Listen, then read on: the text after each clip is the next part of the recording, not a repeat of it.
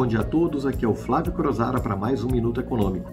Hoje é dia 24 de janeiro de 2022 e nós vamos falar um pouco sobre o que movimentou o mercado na semana passada e pode trazer volatilidade ainda para essa semana.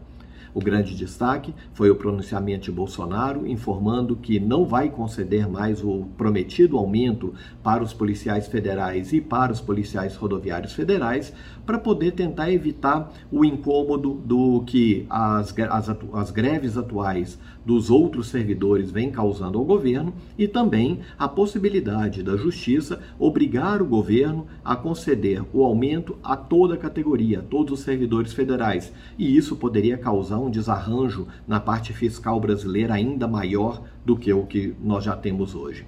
Mas Bolsonaro já informou que o, todos os servidores é, terão o merecido aumento em 2023. Vamos ver o que, que vai ser possível de fato fazer, tendo em vista que, como o ano de 2022 ele é um ano eleitoral, mesmo no caso de reeleição, existem algumas vedações em relação a promessas de aumento para o próximo ano de, de governo.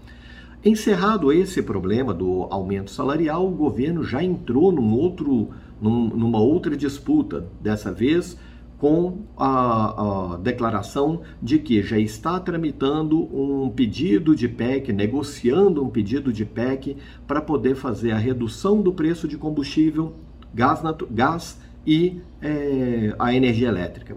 O governo pretende é, ter a possibilidade de chegar a zero a, o PIS e o COFINS para eventualmente conseguir conter o aumento do preço de combustíveis e de energia elétrica.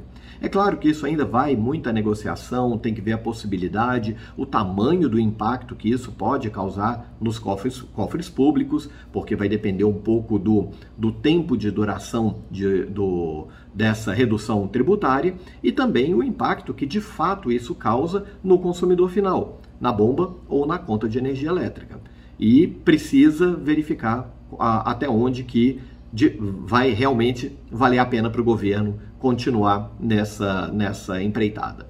O receio no mercado internacional de continuidade do aumento de preços de commodities, é, o petróleo é uma commodity que vem aumentando significativamente, mas não só o petróleo, o, o minério de ferro e até mesmo as commodities agrícolas que têm sofrido um aumento constante, fez o Brasil virar um hedge natural. Grandes investidores estão trazendo dinheiro para o Brasil e isso fez uma entrada no ano de 2022, principalmente na semana passada, realmente importante e trouxe o descolamento da Bolsa Brasileira das bolsas internacionais e chegando muito perto do, da barreira psicológica dos 110 mil pontos. Essa semana nós vamos ter um pouco mais de definição do que, que deve acontecer num médio prazo para poder identificar alguma eventual oportunidade que pode acontecer.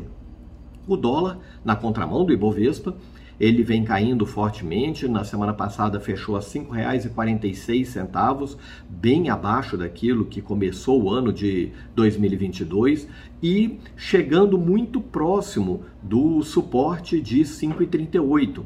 É provável que ainda volte lá no, nesse suporte antes de indicar a nova direção do, do da moeda norte-americana, que vem sendo influenciada não só pela operação de é, brasileiro, de trazer dinheiro para o Brasil para poder redear a, ou para poder é, ter mais conforto em relação ao eventual aumento de commodities, como também aquilo que vem acontecendo nos Estados Unidos, que é uma nuvem negra em relação a quanto e quando deve haver o aumento da taxa básica norte-americana.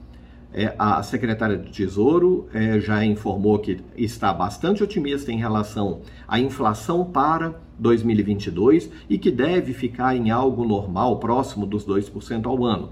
Mas na quarta-feira, nessa quarta-feira, nós teremos a reunião do Banco Central norte-americano, que provavelmente não vai indicar nenhum aumento de, de taxa básica para essa reunião, mas deve dar um direcionamento maior para o aumento que deve acontecer no início de março. E esse aumento, as apostas estão em algo entre 0,25% e 0,5% ao ano. Bom, nós vamos ver isso aí no mais para o final da semana.